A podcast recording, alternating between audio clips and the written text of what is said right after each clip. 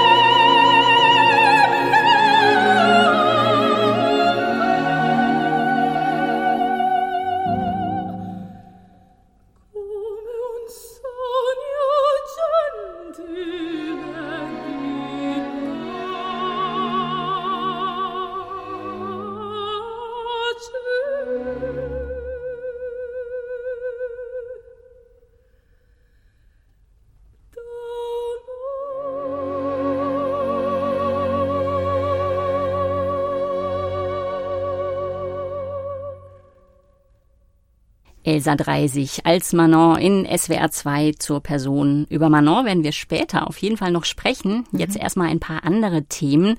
Frau Dreisig, in einem Ihrer C D-Booklets erzählen Sie, dass Sie sich als Kind beim Singen vor den Spiegel gestellt haben, weil Sie dachten, Sie könnten dann Ihre Stimme sehen. Wie genau war das? Was dachten Sie denn, wie Ihre Stimme aussehen würde? ich, ich wusste nicht, aber ich, mir war einfach so, also das Gefühl zu singen war so toll als Kind. Also eigentlich viel mehr als heute, weil heute ist immer, also nicht schwer, aber heute ist mit Stress und manchmal es ist kompliziert und man denkt über die Sache viel mehr heute, als wenn man Kind ist. Also, und äh, als Kind, es war eher die Gefühl, wo kommt diese Stimme raus? Wie kann es so klingen? Und ich fand auch mein Gesicht anders, wenn ich, wenn ich singe, als wenn ich rede. So, es war eher so eine um, Überraschung und auch ein bisschen, ich wollte diese um, Mystère ein bisschen besser verstehen. Das große Geheimnis der Stimme. Genau. Heute ist es auf jeden Fall so, dass Ihre Stimme eine große Rolle in Ihrem Leben einnimmt, Ihren Alltag ganz entscheidend prägt. Eigentlich ist es ja wie eine Mitbewohnerin, die mhm. immer da ist. Sagen wir mal, Ihre Stimme wäre ein Mensch. Was für einen Charakter hätte dieser Mensch? Och, sie wird kompliziert und sehr nervig sein, glaube ich, weil... Ah, also Sie haben recht, also es ist manchmal wie eine Mitbewohnerin, weil jeden Morgen wache ich auf und ich bin, okay, wo ist meine Stimme? Wie, wie ist sie heute? Gibt es, gibt es sie, wie sagt man das? Geht es sie gut oder nicht? Und so, so es, es ist richtig, ich rede über meine Stimme in dritter Person. Es ist nicht ich, es ist meine Stimme. Also... Die Persönlichkeit meiner Stimme ist schwer zu teilen von mir selbst. Und ich denke, natürlich hört man viel von wer ich bin. Und ich hoffe auch, dass die Stimme ein bisschen die Seele, eine ein Mischung von Technik, von natürlich auch Temperament und Seele und und meine Körper, weil Physik bedeuten auch, wie wie man aussieht, also die die Knochen, alle das bedeuten etwas. Aber um, die Temperament meiner Stimme wird impatient. Das ist komisch. Impatience bedeutet... Ungeduldig. Ja, ungeduldig. Das ist komisch, das ist die erste Adjektiv, was ich finde, aber es ist eigentlich die erste Sache, was kommt. Ich bin so schnell frustriert, wenn etwas nicht funktioniert. Und das passiert oft, zum Beispiel, wenn ich eine neue Partie lernen muss. Es ist mir immer wie in eine neue Stadt zu kommen und ich kenne niemand und ich kenne keinen Ort und mir ist einfach wie... Ich bin in die Straße verloren, also verloren und das ist schwer, weil ich habe keine Geduldheit und ich möchte, dass die Sache sofort funktioniert. Und das bedeutet, diese Frustration muss ich fast jeden Tag ein bisschen arbeiten, weil es tut nicht gut, auch für die Seele, auch für die Stimme. Ich brauche ein bisschen mehr geduldig zu sein. So, deswegen ist meine Stimme auch ungeduldig. Und, aber sonst würde ich auch sehr, also, wie sagt man, passionate, also, le- leidenschaftlich. Ja, leidenschaftlich und sehr glücklich natürlich, weil zu singen ist einfach ein Traum. Jetzt ist es ja so, dass Operngesang für viele Menschen eher so was Artifizielles und Künstliches ist. Mhm. Wenn ich Ihre Stimme höre, eigentlich bisher egal in welcher Rolle, erlebe ich immer eine sehr, sehr große Natürlichkeit. Ich finde, es klingt immer cremig, immer frei fließend, immer unangestrengt. Aber ich vermute mal, genau dahinter steckt sehr, sehr viel Arbeit. Ja. Suchen Sie das bewusst, mhm. dieses Kriterium der Natürlichkeit und Schlichtheit? Ja. Ganz genau. Also das, das war auch ganz schnell klar in meinem Kopf, dass äh, ich wollte keine artifizielle Farbe finden. Ich hatte auch keinen, also ich denke, ich hatte vielleicht als Student, also als Teenager ein bisschen Fantasie. Auch, ah, ich möchte eine große Stimme haben, ah, eine runde Stimme haben oder eine dunklere Farbe haben. Aber sehr schnell habe ich auch gedacht, das musst du wegnehmen, weil das wird eigentlich dich nicht gut tun, weil da würde ich etwas provozieren. Also ich möchte gern verstehen, okay, wo ist meine Stimme, was ist meine Stimme und wie kann ich diese Stimme am besten rausbringen. Also natürlich, das bedeutet auch ein bisschen Artifiz, artifiziell, also Arbeit, weil der Klang ist nicht hundert Prozent natürlich. Also wenn ich einen natürlich Klang, ganz natürlich wird ah, also kein Vibrato und ich würde auch keine hohe Ton wirklich als Operklang finden. So ein bisschen Arbeit ist und Kunst ist. Aber um, die Farbe wollte ich immer, dass das, das sollte der spontanen Farbe von meinem Herz bis meine Stimmbänder und direkt raus meinen Mund. klingt gut. aber aber schaffe ich es nicht immer. Und das ist auch ein bisschen das Problem manchmal. Es würde manchmal helfen, vielleicht ein bisschen mehr so einen artifiziellen Platz zu finden. Das ist auch sicherer, weil man weiß, so wird meine Stimme immer gut klingen. Mein Problem manchmal es ist, dass wenn ich zum Beispiel ein bisschen ähm, genervt bin oder ich habe Angst oder mir ist einfach dieser Tag zu viel, habe ich diesen Platz von meiner Stimme nicht. So, das bedeutet, an diesem Tag kann meine Stimme auch schlecht klingen. So, es ist gut, wenn man gut in seinem Körper und Kopf ist, aber manchmal kann es auch ein bisschen äh, schwieriger sein. Um die Stimme geht es auch in der Arie der Rosina, Una voce poco fa in Rossinis Barbiere di Sevilla, und die hören wir jetzt mit Elsa Dreisig.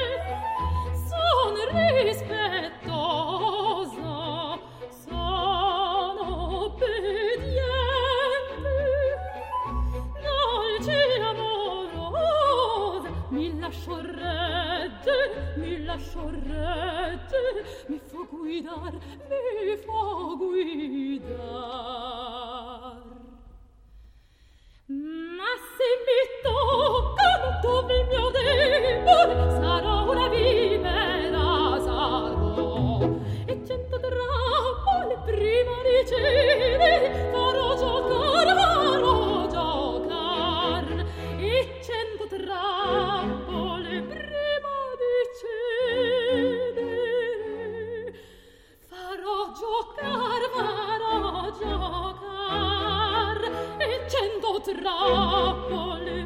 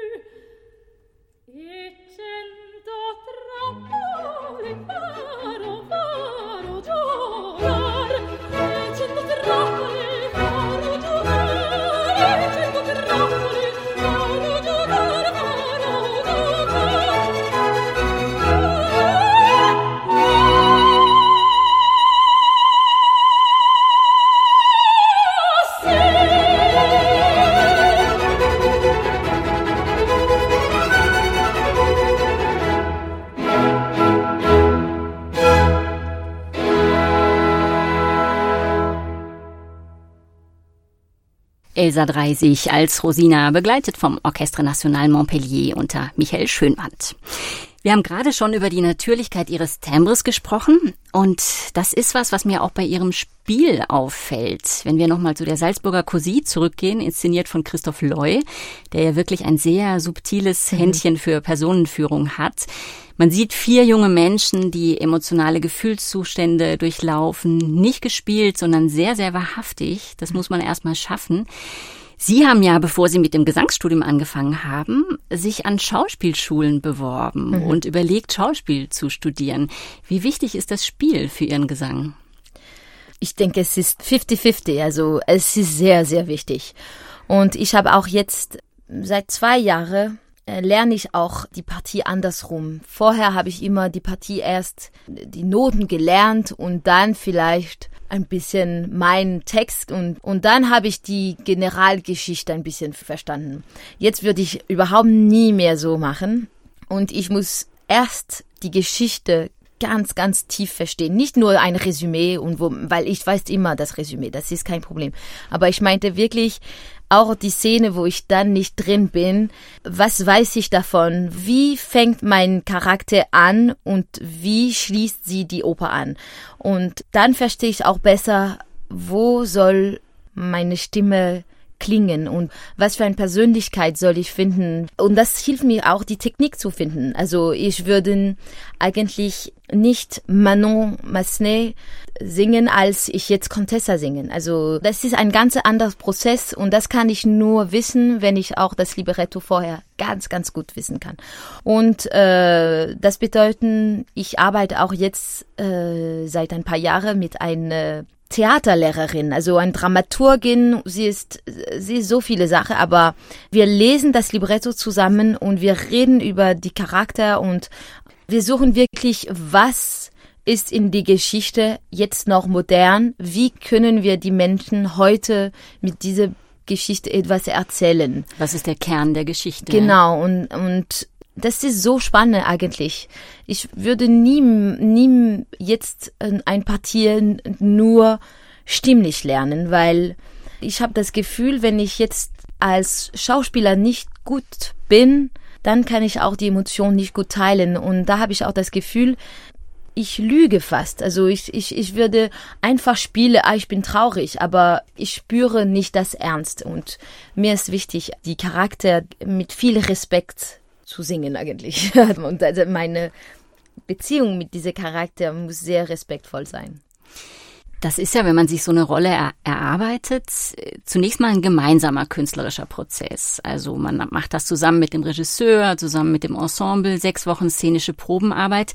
Trotzdem müssen Sie es ja dann letztlich umsetzen und sich zu eigen machen. Wie gehen Sie in so eine Rolle rein? Wie übersetzen Sie sich das in Ihren Körper, in Ihre Persönlichkeit? Sie haben gerade schon beschrieben, wie Sie sich intellektuell annähern und stimmlich, aber ja. dann letztendlich das umzusetzen auf der Bühne? Ja. Also eigentlich Probenzeit vor einer Vorstellung ist am schwierigsten, fast schwieriger als der Vorstellung selbst, weil man muss die Energie und auch die, ja, die Energie so gut teilen, weil wenn ich sechs Stunden lang in eine szenische Probe bin, dann habe ich auch meine ganze Energie gegeben. Ich kann jetzt nicht mehr äh, drei Stunden üben.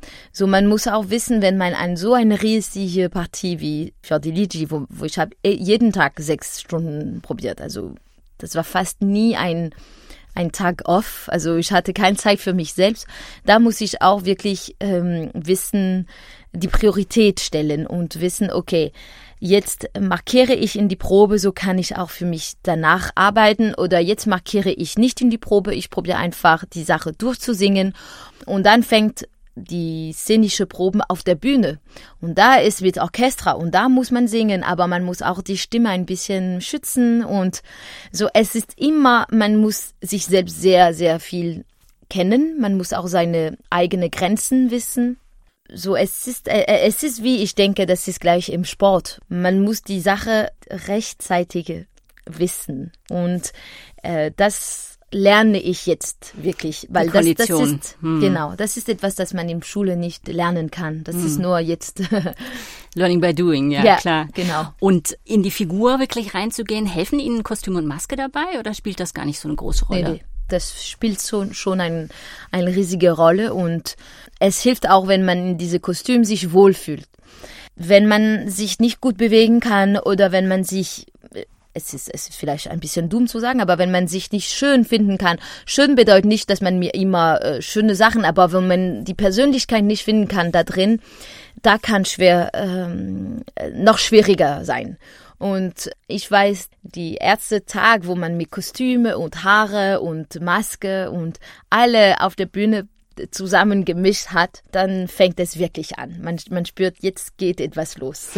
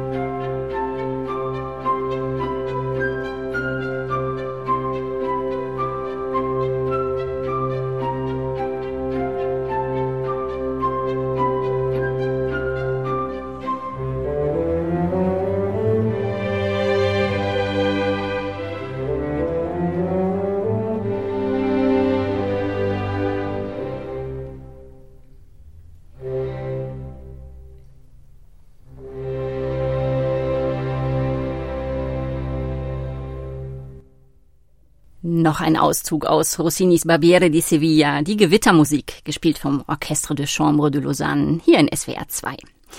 Frau Dreisig, gehen wir mal ein paar Schritte zurück. Sie sind in Paris geboren, mhm. zunächst aber in Brüssel aufgewachsen, mit der Oper. Ihre Mutter ist die dänische Opernsängerin Inge Dreisig. Ihr Vater Gilles Ramat ist ebenfalls Sänger, aber auch als Regisseur und Dirigent tätig. Sie haben schon als kleines Kind Ihre Mutter in die Vorstellungen begleitet, mhm. haben ihr in der Garderobe geholfen, haben sich die Vorstellungen angeschaut und Sie haben es vorhin auch schon gesagt, Sie haben selbst auch schon früh gesungen. War das Singen so selbstverständlich wie das Atmen?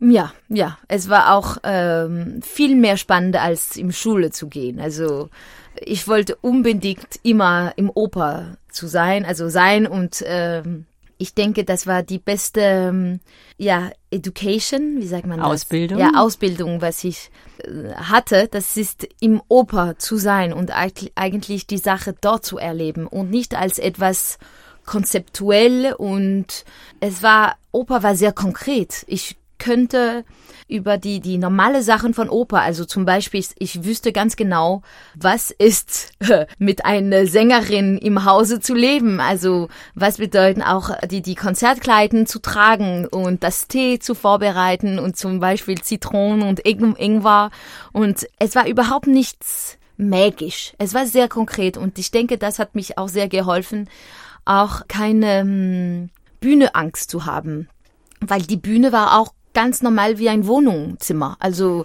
ich habe mich immer wohlgefühlt. Ich war auch hinter die Bühne ohne Problem und auch in die Maske. Und ich denke, das hat auch so etwas ganz normal im, gebracht. Und das hilft auch danach, weil auch wenn ich für Oper lebe und ich denke, Oper ist das Schönste im, im Leben, das war auch keine Univers lointain. Es war ganz ein, ein Universum, das fernes, keine ferne Welt. Genau, es war, mhm. es war eigentlich ganz nah von mir.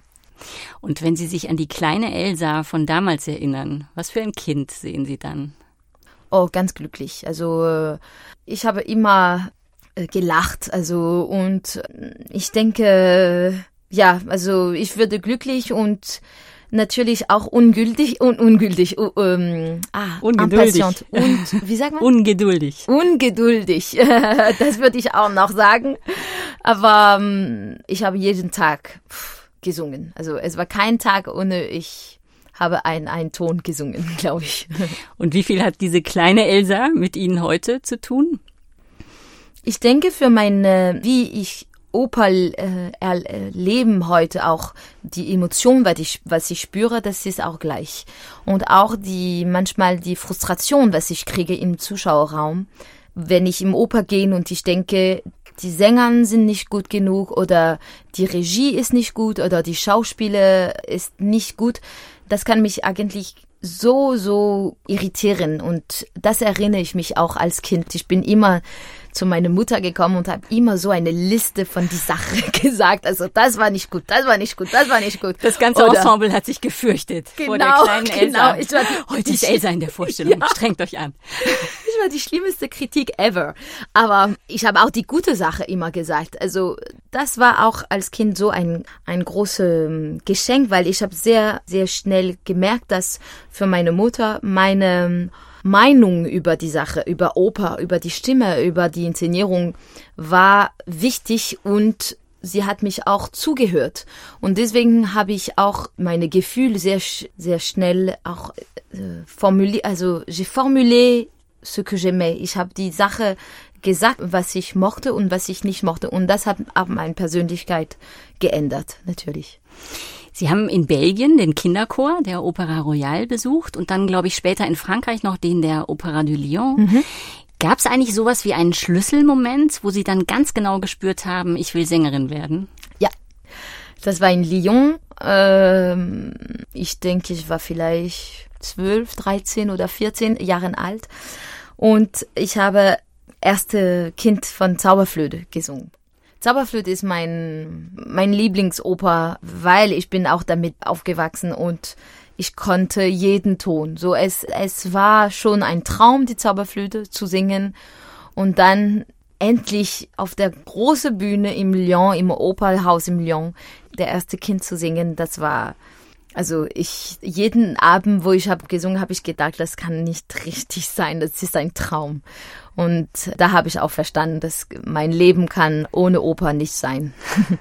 Trotzdem war das Singen ja besetzt durch Ihre Eltern. Hatten Sie nie das Bedürfnis, sich abzugrenzen und vielleicht was ganz anderes zu machen? Ich meine, wie findet man seine eigene mhm. Stimme, wenn man umzingelt ist von Sängern? Das ist eine gute Frage, aber Also ich habe auch, ich jetzt würde ich sagen, jetzt ist kein Problem mehr, aber es war schon ein Problem. Und als Teenager brauchte ich auch wirklich ein bisschen ähm, Separation. Also wir wohnten in Lyon und ich bin nach Paris gekommen und jetzt nach Deutschland. Und ich brauche so ein, ähm, die Beruf von Sängerin zu eine neue Definition zu finden. Deswegen sage ich auch, dass heute, ich habe das Gefühl, wir machen mit meiner Mutter nicht das gleiche Beruf. Weil, wie gesagt vorher, ich kümmere mich so viel für Schauspiel. Das hat meine Mutter nicht so gemacht. Also sie, sie hat immer gemacht, was man hat sich ges- gesagt, aber sie hat selbst nicht diese, der Lust, etwas Neues und vielleicht mehr modern zu die Figur zu finden.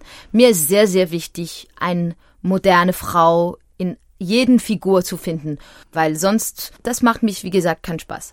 So, deswegen habe ich das Gefühl, dass meine Beziehung und mein, mein Wunsch in dieses Beruf ganz anders als meine Mutter war und ist. Und meine Stimme ist auch ganz anders und die Farbe ist anders, also ich denke nie, dass ich mache das gleiche Beruf als meine Mutter. Sie haben in Ihren Kinderchorzeiten auch in Georges Bizets Carmen gesungen, mhm. im Chor der frechen Straßenjungs. Das hören wir jetzt mal kurz als kleine Reminiszenz.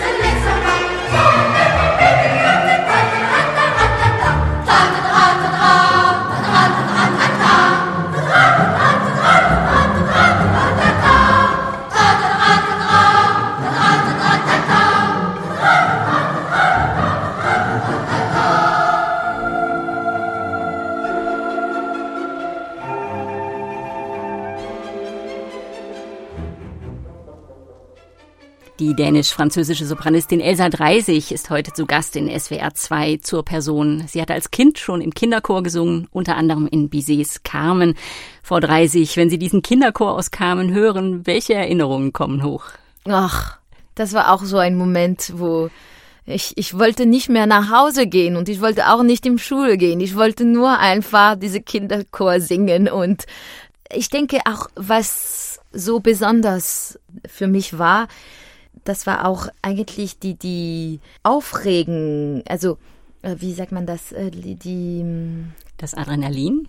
Genau, das Adrenalin und auch Atmosphäre vorhin, wie man in die Kostüme reingehen und wie, wie als auch Kind, also Maske und Perücken zu kriegen, ist ganz besonders als Kind. Also ich habe auch mich zu Hause immer Kostüme getragen, also ich habe immer als Prinzessin oder solche Sachen, ich wollte immer mich transformieren, also so diese Transformation vorher und dann dann singen dazu und auch mit äh, Kinder die ganze Abend äh, zu sein und zu spielen und zu singen, alle das zusammen.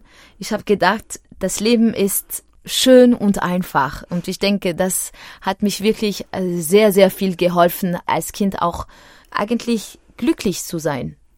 Das klingt so, als hätten Sie das Theater als großen Abenteuerspielplatz erlebt. Wie ist das denn heute? Was lieben Sie an diesem magischen Kosmos Theater? Also wenn Sie jetzt die Hörerinnen und Hörer mitnehmen würden, hinter die Kulissen mhm. eines Theaters, was würden Sie denen unbedingt zeigen wollen? Es ist so lustig, wie meine Beziehung heute ganz anders ist, weil heute habe ich Responsibility. Ich muss gut singen, ich muss gut sein, ich muss immer etwas Besonderes geben. Das bedeutet, wenn ich im Oper bin, es geht nicht mehr um das Oper, es geht über, wie kann ich mein Besten geben und wie kann ich heute Abend Fiordiligi singen. Natürlich spüre ich, also das beste Gefühl, es ist, wenn ich raus von meiner Garderobe bin und ich merke, heute wird gut gehen, weil ich weiß immer vorher, heute wird schief gehen oder heute wird gut gehen. So, wenn ich mich gut fühle, dann von meinen, ich habe meinen ersten Call zehn Minuten vor Auftritt, so, das bedeutet raus von meiner Garderobe und dann hinter der Bühne zu sein, es ist noch alles schwarz, man hört noch das Publikum, die, lau- die reden, blablabla. Es gibt keinen Musik, also man hört nur ein paar Töne von Orchester und äh, jetzt kommt die Toi-Toi von alle Sängern zusammen und da wirklich, das ist der Moment, wo man, man sagt, okay, jetzt gehen wir und wir machen etwas toll. Und das ist so, so schön zu denken, alle die Menschen, die jetzt hinter der Bühne sind in diesem Moment, die möchten the best Le meilleur jeu, die the, the best äh, von ah, von sich, das Allerbeste ja, genau, von sich selbst genau, geben. Mhm. Genau. Und ich finde das unglaublich, weil wann ist es so im Leben? Man man man ist immer ein bisschen okay. Jetzt mache ich nur fünfzig Prozent von was ich kann, weil mir ist genug. Ich mache immer besser als jemand. Aber wirklich das Beste für sich selbst zu geben und nur weil man hat Lust, das Publikum glücklich zu machen. Ich finde das so schön, dass im Oper es geht wirklich für ein Geschenk über Musik, über Emotionen, über ein besonderes Erlebnis. So diese Toi-Toi-Moment vor einer Vorstellung, es ist schon ein, ein sehr schöner Moment und ich hoffe, dass vielleicht einmal kann ich das aufnehmen und dazu zu Publikum schicken. Sie haben nach dem Abitur am Conservatoire in Paris studiert und sind danach dann aber noch nach Leipzig an die mhm. Musikhochschule gegangen. Warum? Ich wollte Deutsch lernen. Also, was Sie sehr fantastisch sprechen. Nee, nee, großes Kompliment. Nee, nee, doch, so, doch, doch. Es ist wirklich schwer. Ich wünschte, ich könnte so gut Französisch sprechen. Nee, also ich weiß nicht warum. achtzehn Jahre alt bin ich von Lyon äh, nach Paris gegangen. Ich wollte eigentlich Schauspiel studiert und ich habe das nicht gekriegt. So deswegen habe ich gedacht, okay, so mache ich direkte Gesang. Aber irgendwie nach zwei oder drei Monaten habe ich über Ensemble auch in Deutschland gelernt. Und ich habe auch Jonas Kaufmann, habe ich gehört, er war auch im Ensemble in München. Und dann Diana Damrau und auch Nathalie Dessay in Wien. Und ich habe plötzlich verstanden, dass viele große Opernsänger sind im Ensemble in Deutschland, die haben ein paar Jahre dort gesungen. Und ich habe gedacht, okay, da möchte ich auch anfangen. Und ich habe nie Deutsch im, im Schule gelernt und ich bin auch nicht ein Schule-Typ und es war mir eigentlich unmöglich, Deutsch im Schule zu lernen, also in der Universität zu lernen. So, ich habe gedacht, die einzige Möglichkeit, es ist eigentlich dort zu gehen, ein Jahr Gesang zu studieren und auch gleich, gleichmäßig Deutsch zu lernen. Und äh, Leipzig war einfach fantastisch, weil äh, ich habe mit Regina Werner studiert und sie war eine großartige Lehrerin. Und äh, Leipzig war auch eine kleine Stadt und ich denke, Paris kann ein bisschen overwhelming sein für eine junge Frau. Und ich denke, Leipzig ist genau gekommen am richtigen Moment. Und dann eine Jahre danach habe ich auch ein Vorsingen gekriegt für, für Operstudio in Berlin und dann Ensemble und dann sind Staatsoper. Sie also in Deutschland geblieben. Genau, es, ist, es war genau, es ist so lustig. Ich glaube sehr, dass in, im, im Leben, dass wenn man sich genug öffnen und auch sich genug die Sache vorstellen kann und denkt, okay, ich probiere jetzt in diese Richtung zu gehen, da passiert auch etwas. Und ich denke, das war mir sehr, sehr wichtig zu hören. Meine Stimme drehen in meinen Kopf, wenn meine Stimme mir gesagt haben, du wirst nach Deutschland gehen und deine Karriere dort anfangen. Ja, wie Sie schon gesagt haben, Sie sind dann direkt ins Opernstudio der Staatsoper Berlin gekommen und Daniel Barenboim hat Sie dann ganz schnell auch ins Hauptensemble verpflichtet. Das heißt, Ihr Wohnsitz ist heute Berlin. Mhm. Leben Sie gerne in Deutschland oder gibt es Dinge, die Sie an Deutschland nerven? Nee, ich lebe gern hier. Ich mag sehr Berlin, ich mag nicht so Frankreich mehr, also Paris insbesondere ist zu viel Aggressivität. Ich mag auch Berlin, das so groß ist, also die Straße und die Natur und ähm, natürlich verstehe ich auch, wenn die Leute sagen, manchmal kann Berliner Menschen ein bisschen, äh, nicht, bisschen so, schroff sein. Ja, nicht so nett. Und, aber irgendwie, zum Beispiel, ich fahre sehr gern Fahrrad und hier ist es so, Es ist so einfach, Fahrrad zu, zu fahren, weil die Autos, die, die respektieren auch jetzt, ich möchte gern rechts abbiegen, aber ich schaue erst, ob das Fahrrad kommt. In Frankreich, in Paris in Besonderen, das wird nie gehen. Ich muss als Fahrrad stoppen und die Auto lassen und dann kriegt es Stress und es gibt keine Struktur. So, ich finde diese Struktur, auch wenn das ein bisschen streng ist, ich finde eigentlich, dass gemütlich, weil weniger aufgeregt. Mhm. Und was sagen Sie als Französin zur deutschen Küche? Das brauchen wir nicht zu reden. Dafür reicht die Diplomatie das nicht. Genau. Okay.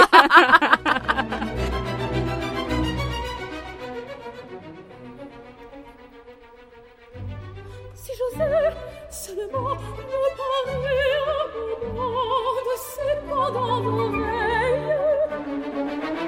Ah, voici justement au fond de la cassette un miroir. Comment n'être pas coquette?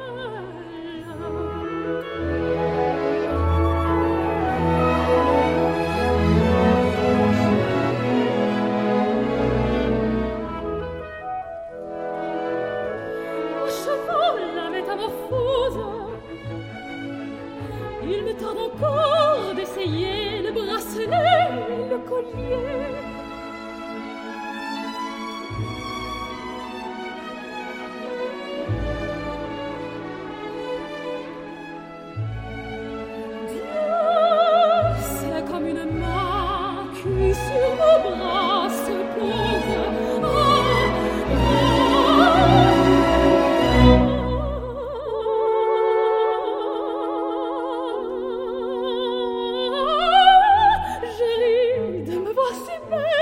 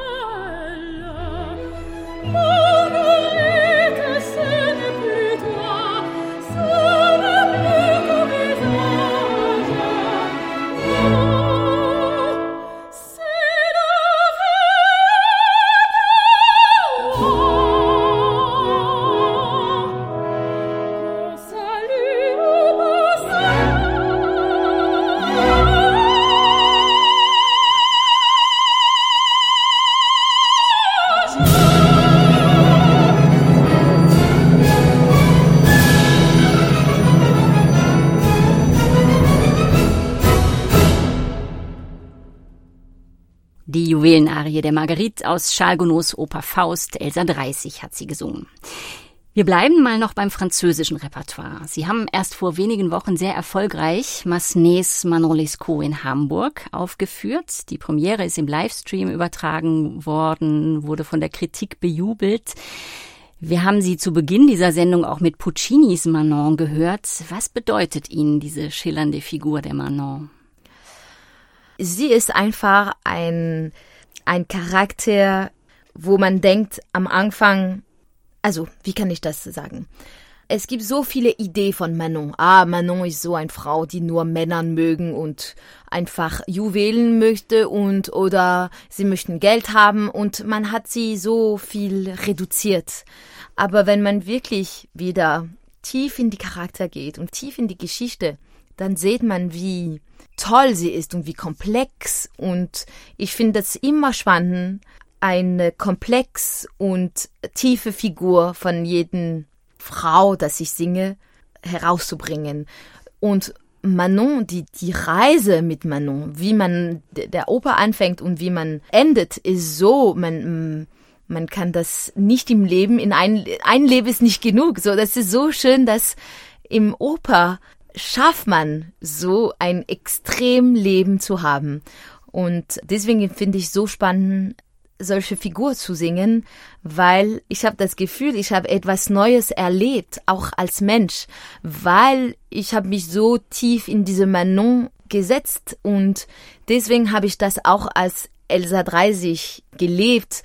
Und ich denke auch besonders jetzt gerade, wo die Leben ein bisschen gebremst ist, so eine Erfahrung zu haben.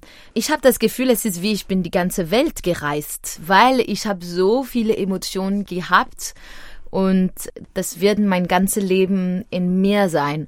Deswegen möchte ich immer alle Figuren so großartig machen wie möglich, weil ich weiß, aber das bedeutet nicht immer nett und schöne Charakter. Es kann schon auch mit, also Manon kann auch ein bisschen in die mehr Dark Side gehen. Und wenn ich großartig sage, das bedeutet nur intensiv. Intensiv, genau. Und äh, diese Intensität macht auch etwas in mein, mein Leben. Und Sie haben diese Massenet Manon ja zweimal in recht kurzer Zeit gemacht, also vor zwei Jahren in Zürich, mhm. in der Inszenierung von Floris Fisser und jetzt, wie gerade gesagt, in Hamburg in der Regie von David Bösch. Und das waren ja zwei sehr, sehr unterschiedliche Sichtweisen. Mhm. Was verlangt das an Flexibilität von Ihnen, in ein und dieselbe Rolle immer wieder anders, immer wieder neu reinzugehen? Ich denke, das ist was Spaß, also was unglaublich ist. Und jetzt war ein, eine große Chance und äh, ich bin ganz glücklich, dass es so war, dass ich vor zwei Jahren eher eine sehr klassische Figur gespielt habe und jetzt eher eine modernere Inszenierung hatte, weil äh, mir ist auch meine Vorstellung von Manon hat sich auch geändert, ja. Und ich wollte überhaupt nicht die gleiche Manon spielen. Also zum Beispiel Cola Rennen, dritter Akt, wenn Manon Sie hat sich endlich entschieden, ich bleibe nicht mehr mit Desgrieux und ich gehe jetzt in der, der große Welt und ich werde eine reiche Frau sein. Und zwei, vor, vor zwei Jahren habe ich das wirklich wie eine, fast wie eine Kurtisanin gesungen, fast wie ein Violetta. Heute habe ich das überhaupt nicht so gemacht, weil ich denke vielmehr, sie wüsste, dass es ist eine Welt, wo sie kann als Frau nicht frei sein, außer sie eine große Star wird. Es war viel mehr über die Freiheit von Manon als über Geld oder was weiß ich. Und deswegen ist jetzt mit David Bösch haben wir gespielt, das dritte Akt. Sie ist auf der Bühne und sie singt mit einem Mikrofon. Und diese Chor la Reine ist keine introspektive Arie, es ist eigentlich ein Show und sie hat Spaß. Und sie trinkt und sie tanzt und ich bin ganz glücklich damit, weil es war auch genau so, wie ich habe mich die Manon vorgestellt heute. Wir hören sie jetzt auch mit einem Ausschnitt aus Massenets Manon. Adieu notre petite table. Was ist das für eine Arie? Was verlangt die von Ihnen?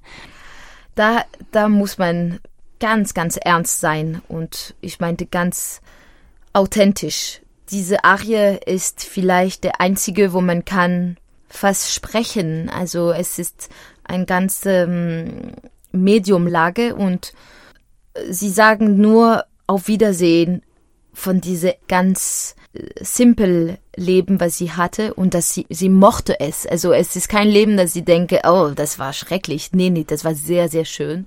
Aber es ist nicht genug. Ich brauche noch mehr Freiheit. So, ich denke, es, es muss ganz ehrlich klingen.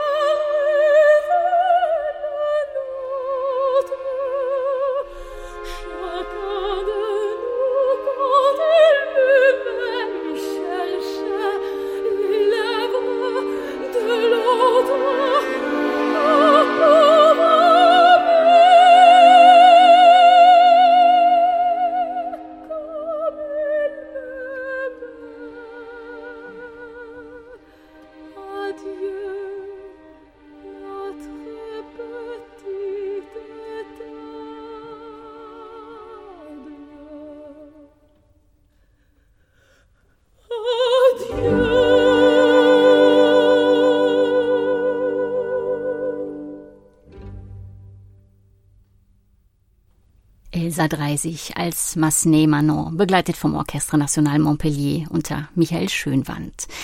Frau Dreisig, Sie haben bisher eine wirklich beispiellose Karriere hingelegt, sehr bilderbuchmäßig, sehr straight.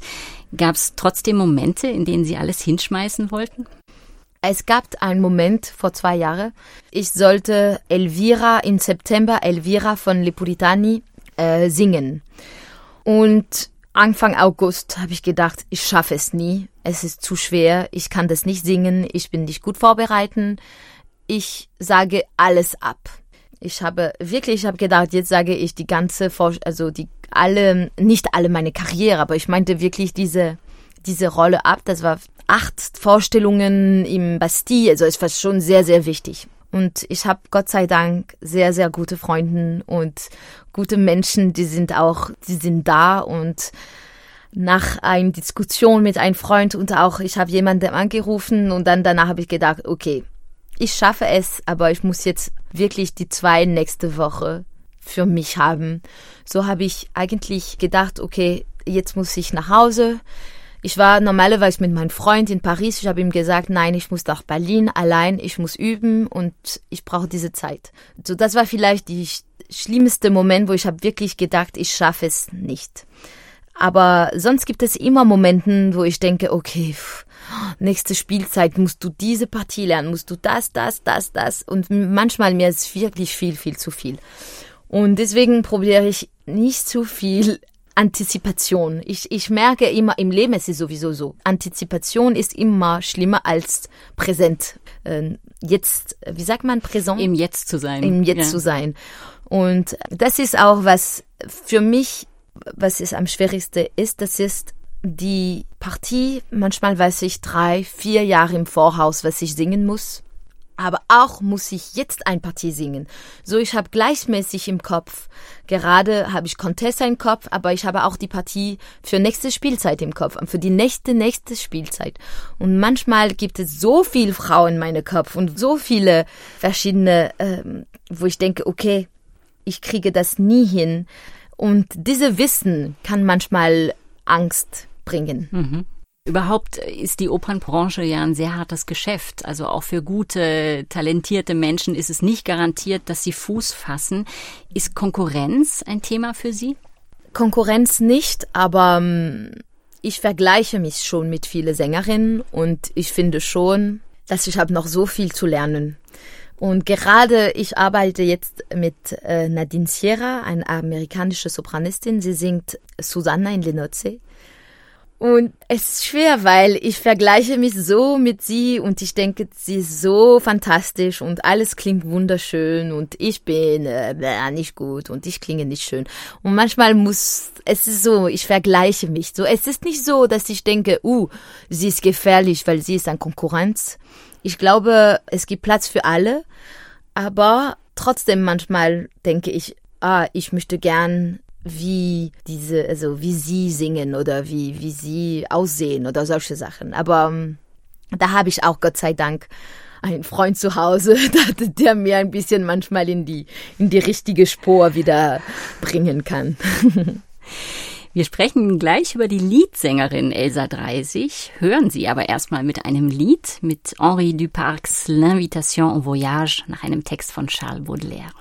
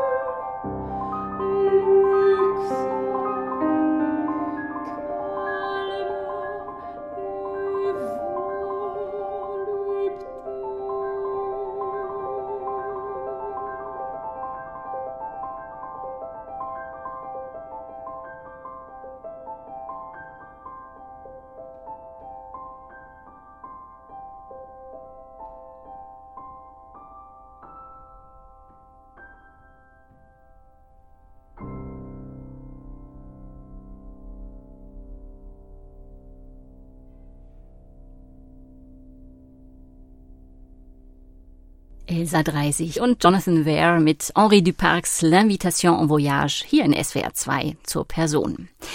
Frau Dreisig, das war eine Aufnahme Ihrer C D Morgen. Da haben Sie Lieder von Henri Duparc, Sergei Rachmaninoff und die vier letzten Lieder von Richard Strauss zusammengespannt. Eine sehr inspirierende, aber auch ganz schön melancholische Zusammenstellung. Mhm. Sind Sie ein melancholischer Mensch?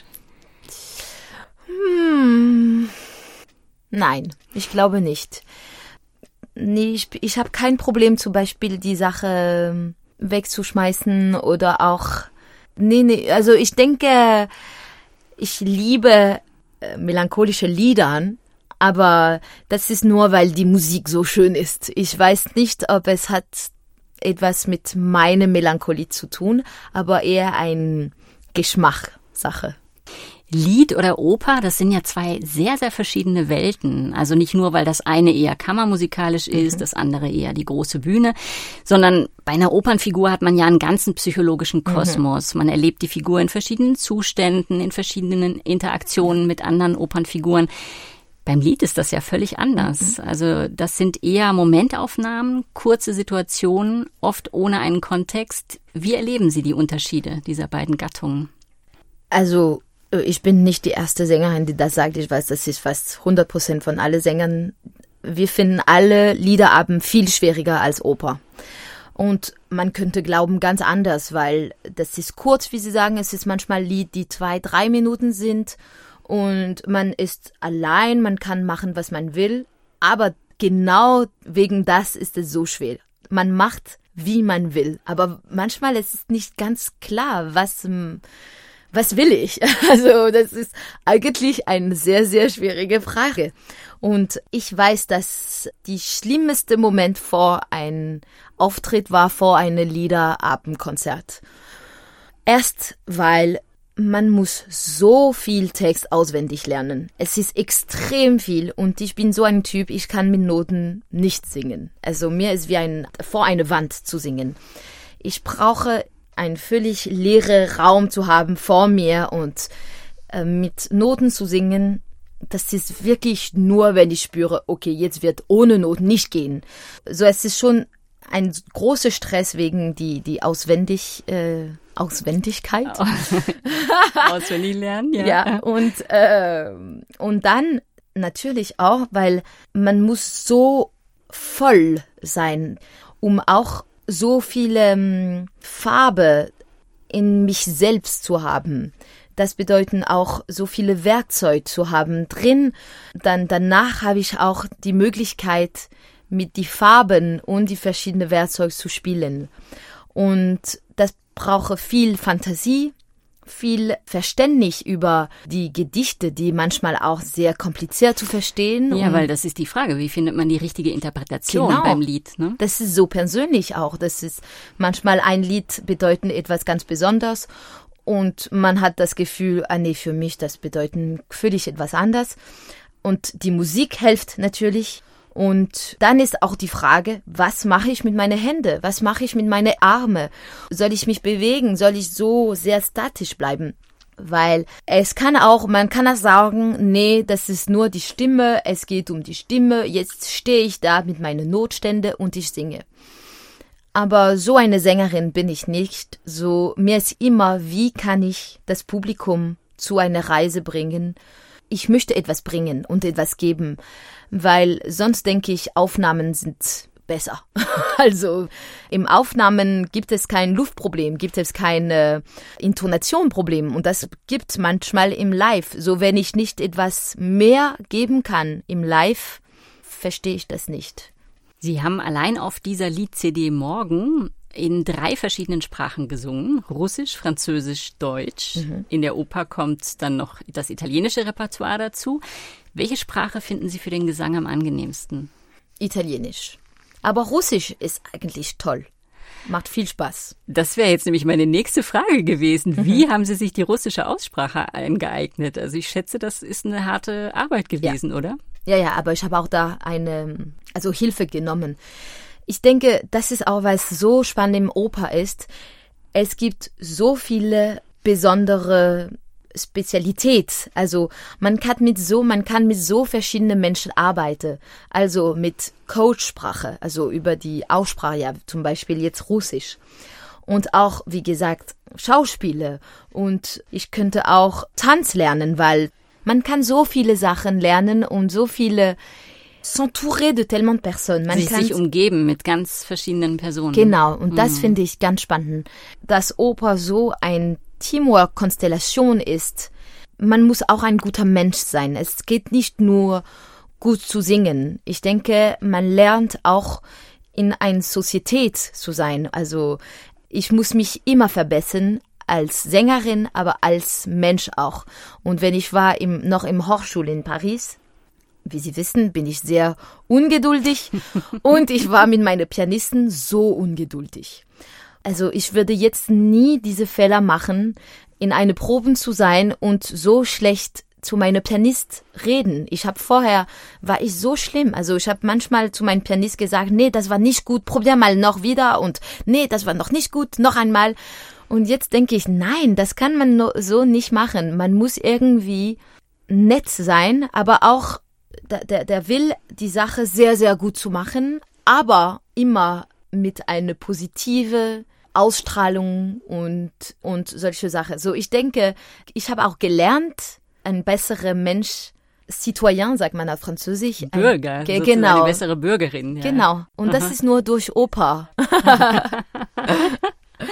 Wow, ein Hoch auf die Oper. Ja, genau.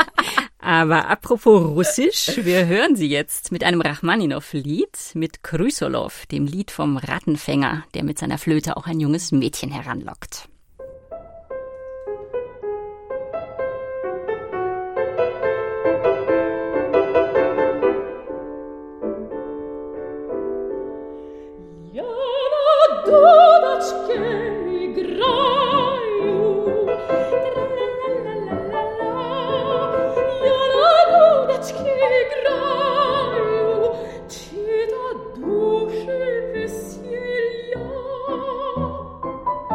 Thank you.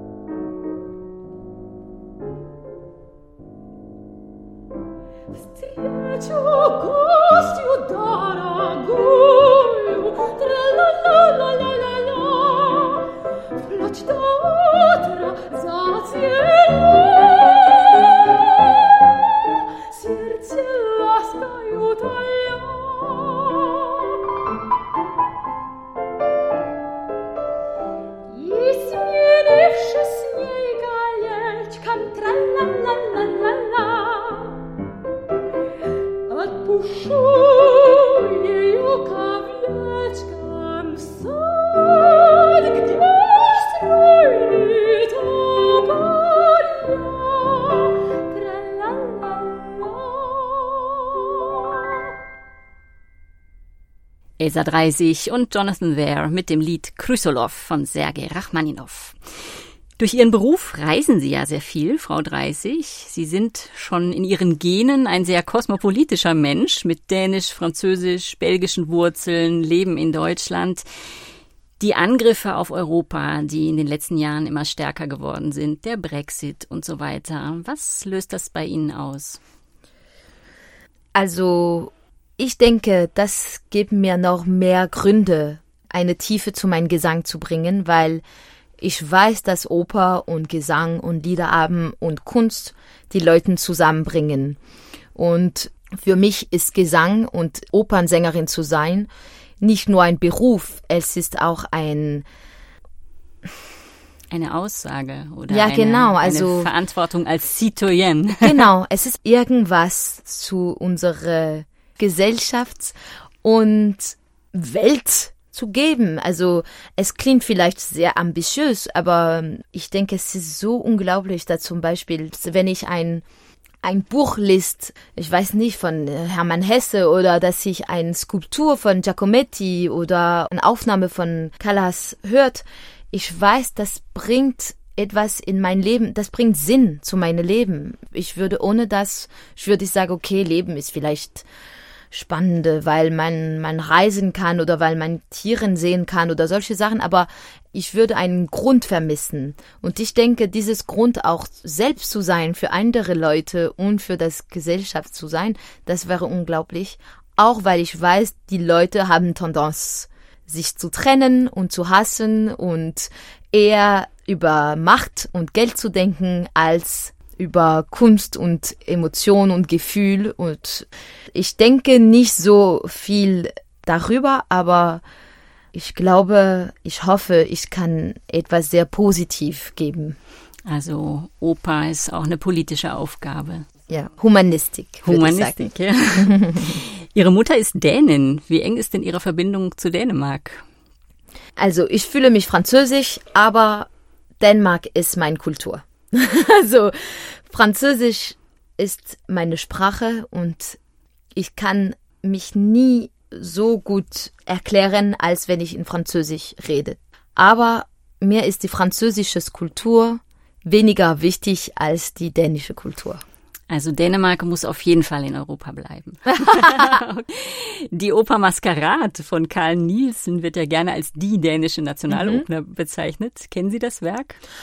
Nicht so gut, also ich bin mit Operette nicht so, also eigentlich habe ich das viel in Leipzig studiert und ich liebe diese Musik, es ist keine Geschmackssache, aber ich habe die Chance noch nie gehabt, eine Operette auf der Bühne zu singen. Ich hoffe, es wird, und ich hoffe auch vielleicht die Maskerade von Nielsen zu singen oder eine andere Operette zu singen. Aber ich kenne natürlich ein paar Arie. Und wie Sie sagen, wenn ich im, in Dänemark bin, zu meiner Großmutter Haus zum Beispiel, sie hört Musik von, von sieben Uhr morgens bis Mitternacht. Und das kommt fast jeden Tag. Irgendwann ein Werk von Nielsen. Also, also, und Maskerade ist schon sehr präsent. Dann habe ich jetzt ein kleines Geschenk für die Dänen in Ihnen. Wir hören die Ouvertüre zu Maskerade.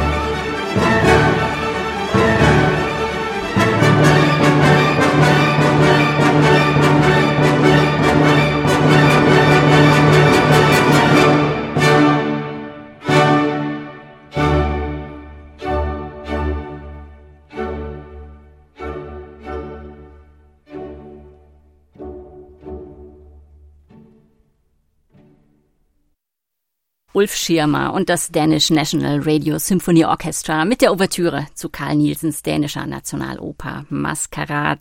Sie hören S W R zwei zur Person, heute mit Elsa Dreisig. Frau Dreisig, eine Gesangskarriere, das bedeutet viel Arbeit, viel Disziplin, viel Verzicht, viel Selbstbeobachtung. Nervt Sie das nicht manchmal? Ich denke, ich nerve die andere. Aber ja, ich würde auch. Natürlich, manchmal habe ich Lust, meinen mein Kopf zu schließen. Aber nee, ich liebe es natürlich. Eine Sängerin, die für ihre enorme Disziplin und ihr hohes Arbeitsethos bekannt war, ist Maria Callas gewesen. Sie haben sie gerade schon erwähnt und wenn ich es richtig recherchiert habe, ist das ihre absolute Lieblingssängerin. Mhm. Warum sind Sie gerade von Maria Callas so fasziniert? Genau, weil sie haben etwas so modern im Oper gebracht, in eine Zeit, wo, wo es war noch nicht so normal, also man hat nie sie gefragt, die Oper etwas so neu zu bringen. Das war einfach, das war so intuitiv von sie. Und ich liebe solche Künstler, wo man merkt, ich bin jetzt in die Präsenz von einem sehr besonderen Mensch.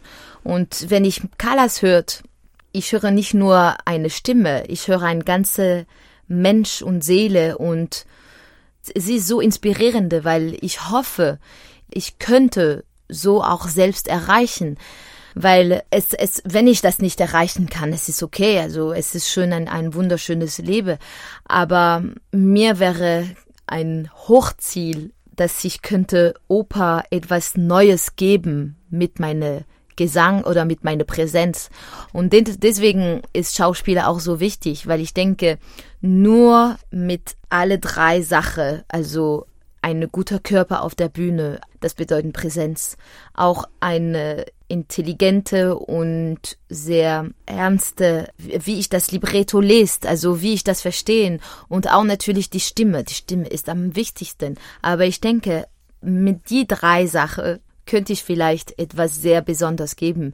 Und ich sage nicht, dass ich das schaffen, aber Callas, ich habe das Gefühl, Callas könnte ein Ancêtre von Herz sein, also so jemanden, wo ich denke, ich möchte von die Spur von Callas sein und diese Art von Sängerin zu sein.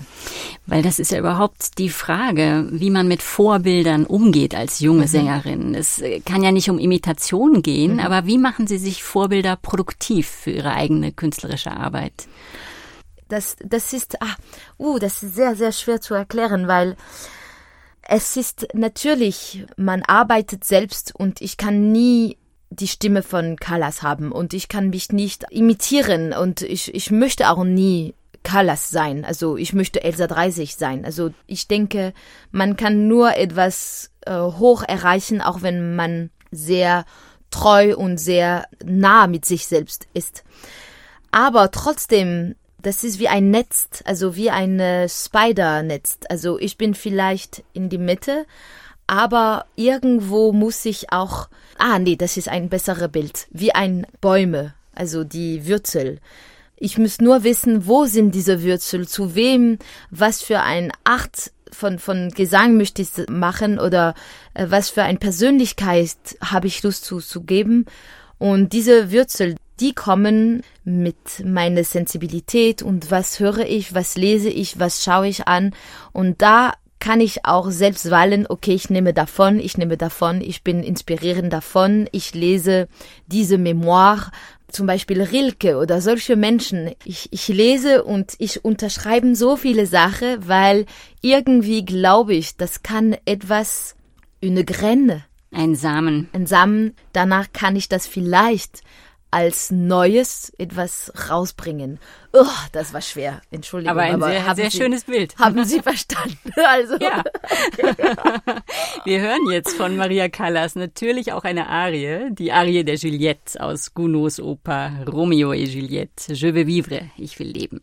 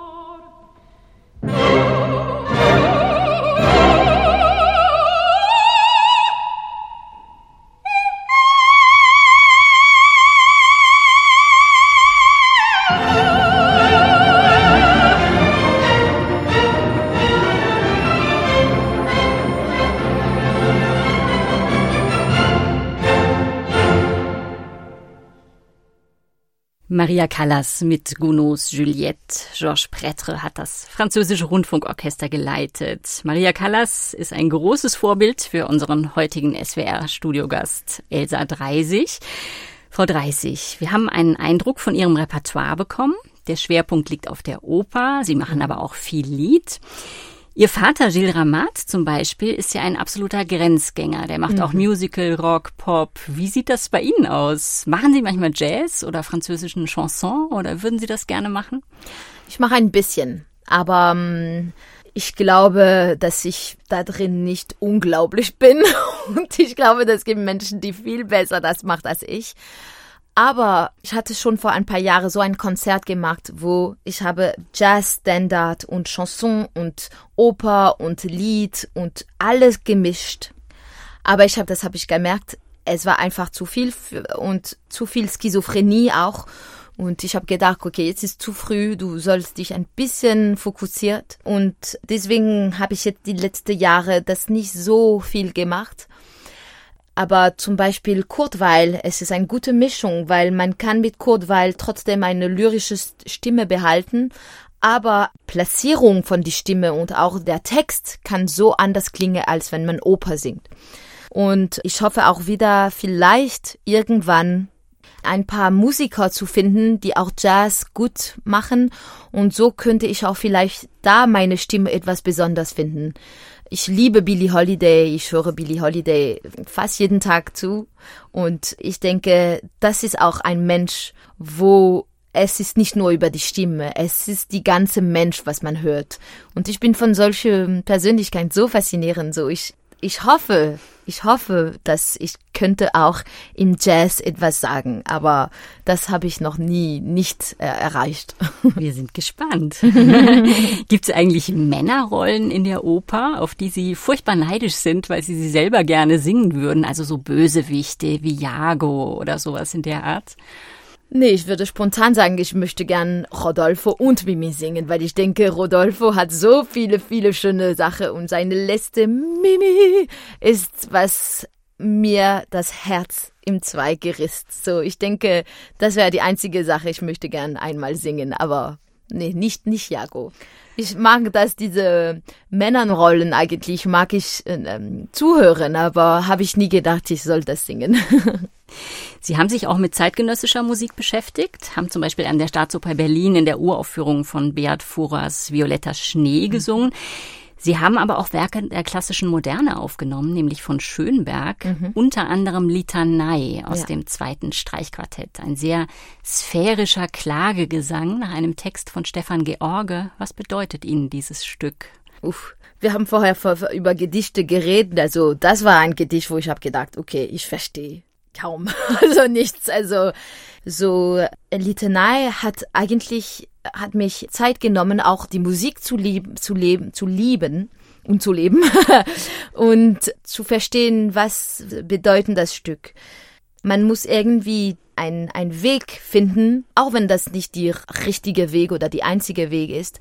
Man muss irgendwie so ein, ein Gefühl von, jetzt kenne ich das hundert Prozent und ich liebe es hundert Prozent, weil sonst kann man nicht, ich glaube nicht, man kann etwas teilen. So, das war so ein Stück, wo es hat mich Zeit gebracht, dieses Gefühl, wo ich denke, ah, okay, jetzt verstehe ich das und ich habe Lust, das zu singen.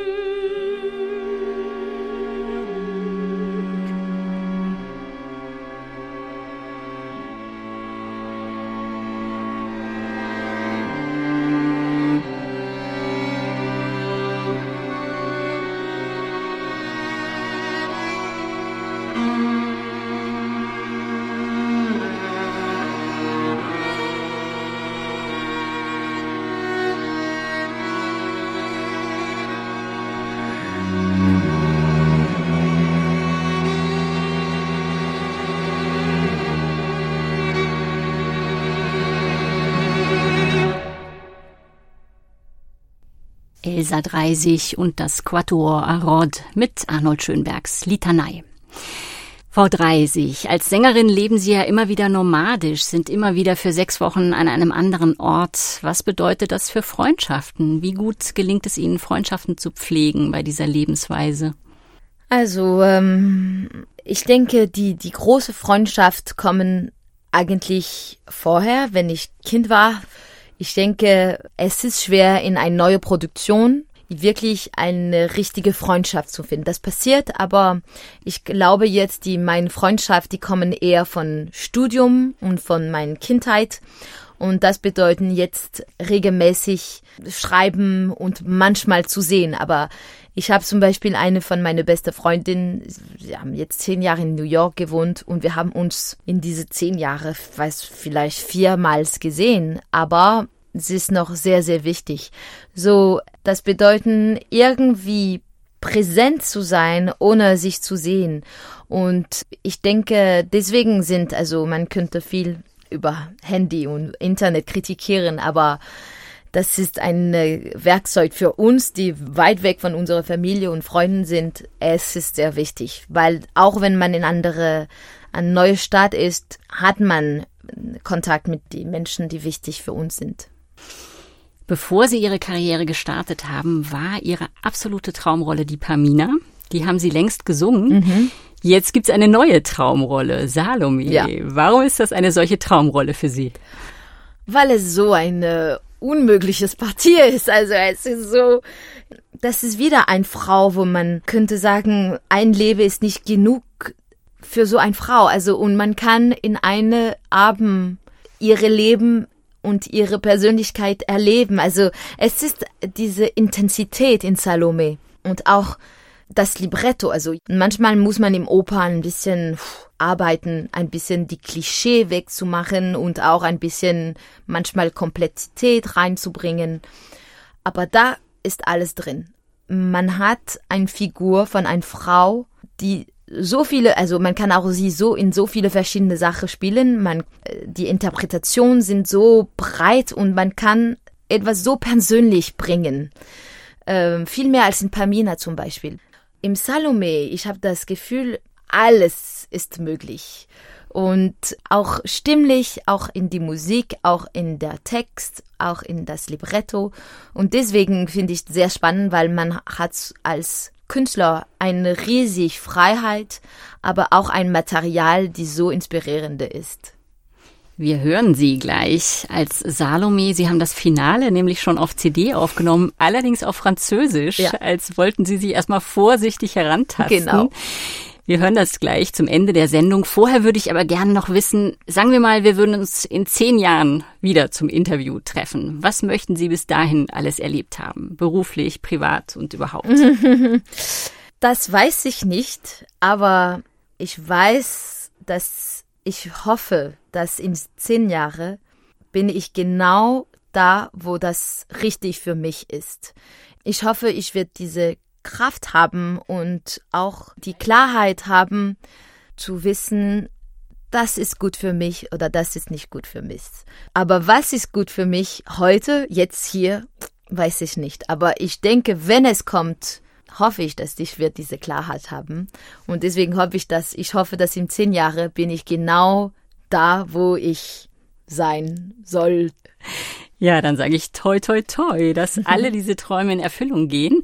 Elsa Dreisig war zu Gast in S W R zwei zur Person. Und für alle, die noch mehr von ihr erleben wollen, die Hamburger Manon mit Elsa Dreisig in der Titelrolle kann man noch bis zwölften März auf der Internetplattform Opera Vision anschauen. Und ab April gibt es die Salzburger Così fan tutte auf D V D zu kaufen. Elsa Dreisig, ich bedanke mich ganz, ganz herzlich für das Gespräch. Vielen Dank.